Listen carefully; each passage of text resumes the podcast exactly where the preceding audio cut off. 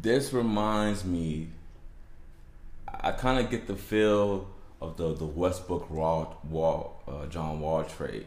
Mm. You know, where I feel as though both players are similar. You know, Matthew Stafford and Jared Goff. I give Matthew Stafford the edge. He a better quarterback than Jared Goff. He been in the league longer. He a vet. You sure about that? Is that all the only reason you give us? I don't mean that's sure. No, I I, t- I, I answer that right mm-hmm. now. I give Stafford the edge. I'm 100 percent sure that Matthew. Not 100 percent sure. I know Matthew Stafford is the better quarterback okay. between them two. Um, but I feel like they're trading for the same player. You know, as, as far as like how how this past season went out. Um, uh, Jared Goff threw for about four thousand passing yards. You know what I'm saying? Same thing, same thing with Matthew Stafford. So it's like it's a it, it comes out to who outperforms who next season, whoever wins the trade. You know, when I look at the the Rams side, right? I don't like the trade for the for the Rams, mainly because yeah, you get a good quarterback in Matthew Stafford. That lets me know you're trying to win right now. Right, you got to. Right. That's the only way. But he's he's a little bit older. You know, he's six years older. He's 32 years old. About to turn turn 33 this year. Mm-hmm. You know, so if you're trying to win right now, you know, it's kind of like you going back and forth with it a little bit because you give up Jared, Jared, Jared Goff for another quarterback. But the thing about that is, is the picks that came with it, bro. Yes, the Rams have not had a first round pick in the draft since 2016. Who was that? Jared Goff. and they just signed. I mean, and they just traded Goff away for the first round pick yeah, for yeah. this year, uh-huh. 2021 and 2022. They so to, they had to give up two first to two first round picks. So they ain't gonna get another first round pick until 2023 if they don't make another trade. You know, if you're talking about seven years of not having like a quality a first round pick, so that lets me know you're trying to win right now and you don't really think too much about the future. I mean, when you got Aaron, Aaron Donald and Jalen Ramsey, two All Pros in your team, I can kind of I can kind of see why you feel that way. You feel like they're gonna be here to stay, but you know, looking forward in time, you know what I'm saying I, that might come back to bite you.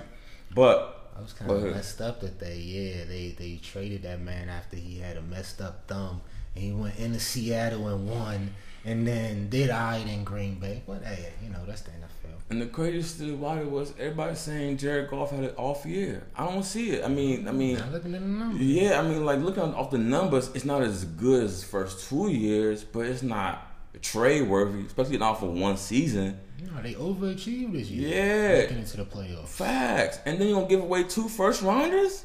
So it's like instead of building around Goff, man, I feel like the Rams lost that side of the trade, but the Lions won the side of the trade because you know, you get Jared Goff. Like I said, you know they're not too they're not too far off between him and Stafford. You get two first round picks to build around Goff. You know what I'm saying? And so I feel as though like the future's looking bright from the Lions. You know, we didn't make it to the playoff last year, so coming next year, we're not gonna have ex- the same expectations as the Rams gonna have with Stafford. You know what I'm saying? Everybody's gonna be seeing, okay, Goff with the Lions. Let's see what they do. Stafford with the Rams. They might, be, they might both be in the mix with the same pot next year.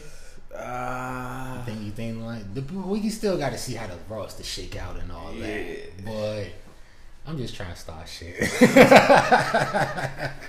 Put them on the schedule, NFL. Put them on the schedule, man. Yeah. I need to see Rams Lions. That's gonna be a good one. Hell yeah.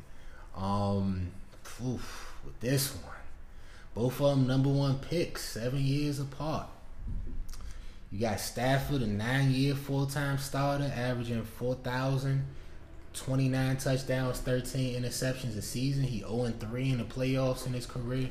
Jared Goff is a four four year full time starter, averaging 200 more yards per season.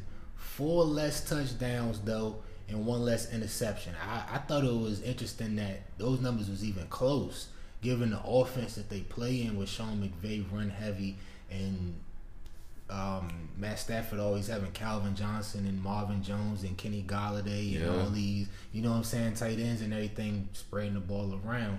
Um, but I feel like Stafford got a stronger arm, Goff more accurate, and he also young at the same time. So I'm with you. Like you get a younger quarterback, and you get two first round picks. You they was five and eleven last year. The Rams was ten and six. I'm thinking they they might steal their spot depending on how these roster moves shake out, how everything going down. Because I definitely feel like the Lions want God the, the Rams. Because this is my thing, bro. Okay, you're not trading for Aaron Rodgers. You nah. give this you give this for Aaron Rodgers, we good. I got I got I got but you're not even trading for somebody that's won a playoff game. So so I'm sorry. I don't I know. like I, I said, that's why I, I, call, I feel like this is like a similar trade to the Wall and Westbrook because it's like you can look at it from so different angles pros and cons for both teams.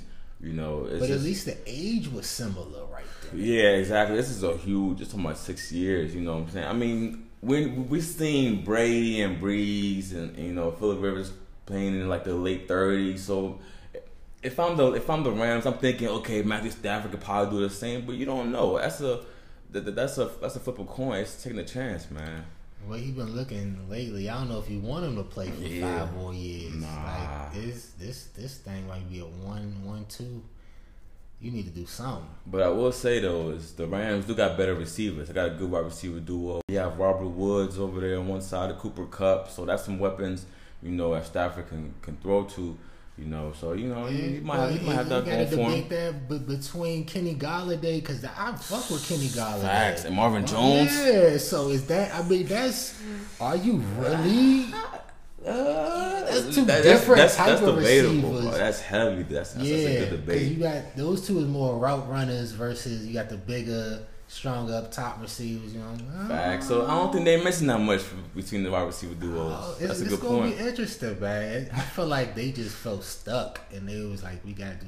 But I don't understand why the Rams would feel that way. I mean, you you gave them the money. Maybe they feeling like.